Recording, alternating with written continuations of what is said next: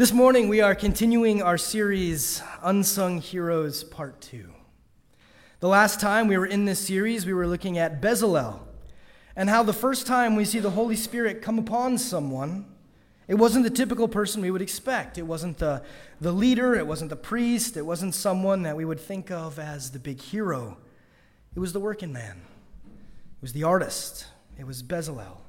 And he was given the Spirit that he might make a powerful and beautiful temple to bring honor and glory to God. We recognize that we have all been given the Spirit, even though we may not be the ones that anyone would expect to be given the Spirit. But God has given it to us, and that out of us, or that out of us, He might build a beautiful and wonderful church. Our unsung hero this week does not find herself living in a very beautiful time. Everything is chaos. This week we'll be in 2 Kings chapter 11, verses 1 to 3. But before we read our text, we need to set the scene. Elijah, the prophet, has gone up to heaven in the fiery chariot, leaving Elisha to carry on. I always like was confused with those two. You've got Elijah and then Elisha, and often their story like they they follow right after each other. Like, I can't imagine when they were both together and like trying to like, no, I meant you. I, I do that with my kids all the time, but their names are very different. But with Elijah and Elisha, it's uh, whatever. Anyway, Elisha is left. Elijah is gone, and Elisha is basically carrying on. These are turbulent times for the countries of Israel and Judah. Ahab and Jezebel had been ruling. They had mocked God and brought in the worship of Baal. It was a dark and, and difficult time. Ahab has since been killed in battle, but Jezebel still lives, though she no longer sits on the throne. The kings of Israel and Judah are not following Yahweh, and Elisha receives word from the Lord to put a plan into action. He tells a younger prophet to go and anoint Yehu, the king of Israel. Kind of crazy how that worked back then, right? Someone else could be king. But if a prophet anointed some other fellow with that title, there's instantly like a battle for kingship. Now, Elisha had this prophet anoint Yehu in secret so that word would not get out right away. Only Yehu and his, who was the commander of armies and his men, knew of his secret anointing, but that did not stop him from acting on it. He immediately went on a rampage, calling out and killing King Jehoram, the king of Israel, and in a surprising turn of events, Ahaziah, who was the king of Judah and happened to be visiting King Jehoram at a very unfortunate time. Yehu did not stop with kings, however. It was he who killed the evil queen Jezebel. On Yehu's path of destruction, he completely wiped out the descendants of King Ahab. It was a brutal and terrible time. And this is further emphasized by the actions of King Ahaziah's mother, Athaliah. Remember, her son was killed when he was visiting Jehoram. And that sets the stage for the events of our texts this morning. Again, we'll be reading from 2 Kings chapter 11, verses 1 to 3. If you have your Bibles with you or you would like to follow along on paper and ink, there should be a Bible in the pew in front of you. However, if you prefer, the words will be on the screens. We read the word of the Lord, 2 Kings chapter 11, verses 1 to 3. When Athaliah, the mother of Ahaziah, saw that her son was dead, she proceeded to destroy the whole royal family. But Yehosheba, the son of King Jehoram and sister of Ahaziah, took Joash, son of Ahaziah, and stole him away from among the royal princes who were about to be murdered. She put him and his nurse in a bedroom to hide him from Athaliah, so he was not killed.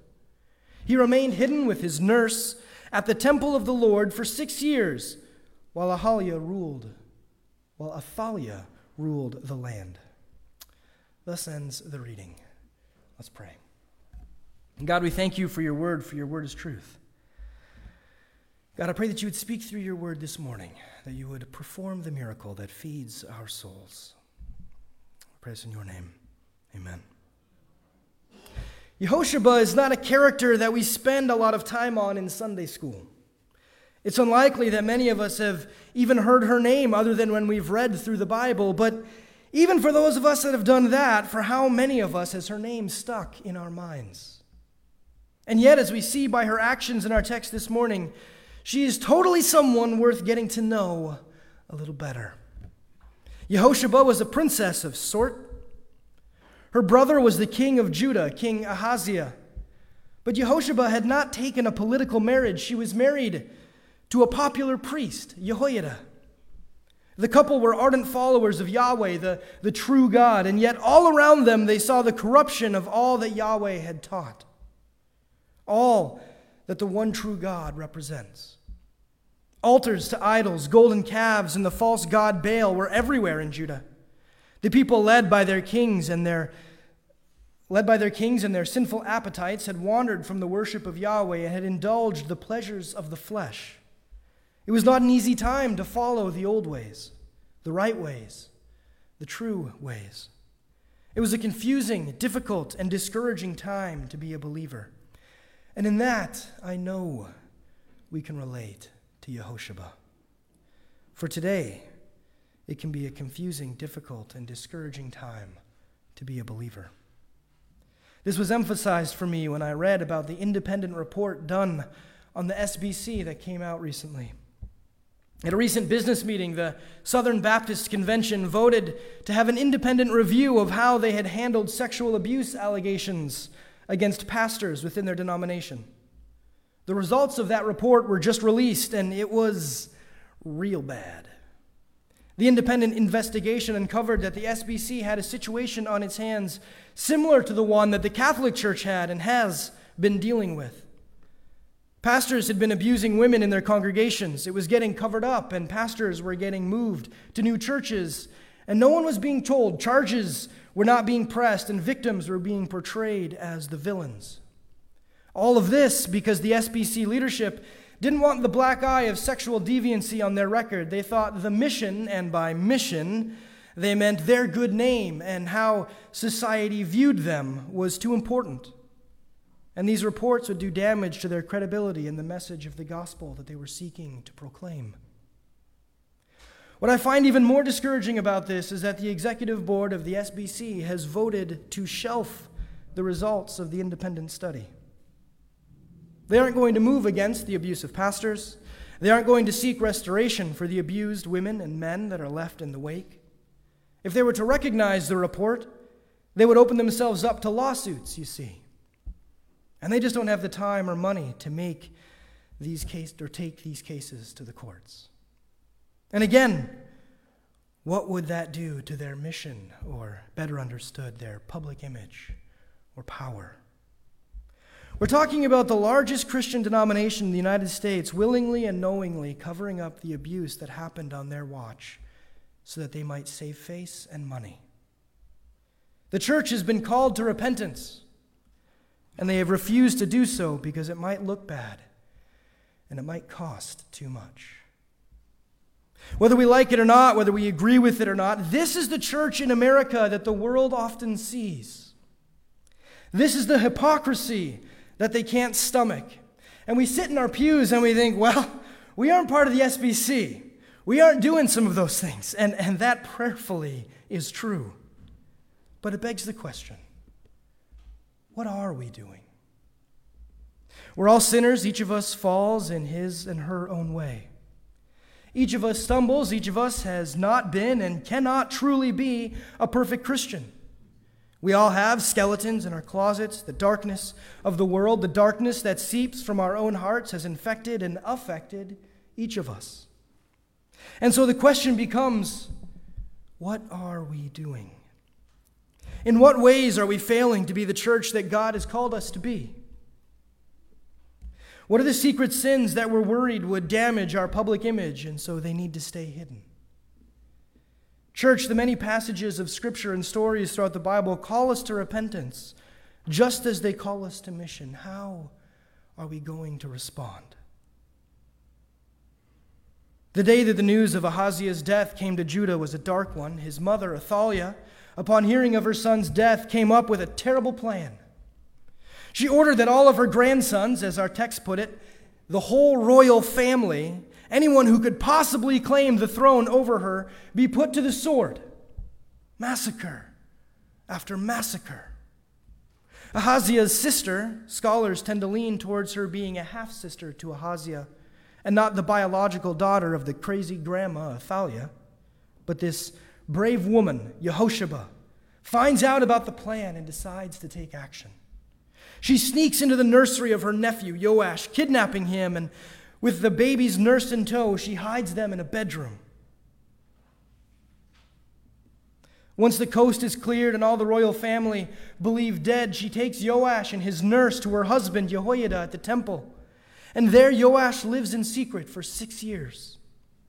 And this is a brutal six years for the people of Israel and Judah. This is an incredibly dark and discouraging time, not just because the ruler of Judah is a queen evil enough to have her, had her grandchildren killed so that she might have the throne, but they believe that the promise of God has been broken. They believe that the evil of the world has overcome God's ability to keep his word. You see, if we back up a few decades, we hit the story of King David. He was far from a perfect man and a perfect king, but that did not stop God from making a promise to him. God promised David that through his family line would come the promised Messiah. Through David's family tree, God would fulfill the promises he had made to his people and the world. For through David's line would come the Savior. We know this promise of God's as the Davidic covenant. Now, David was a king, and so it was his children, his family line, that were the kings of Israel and Judah, as it were. But earlier, we made it pretty clear that these family lines got wiped out. Newly appointed King Jehu wiped out all of Ahab's line.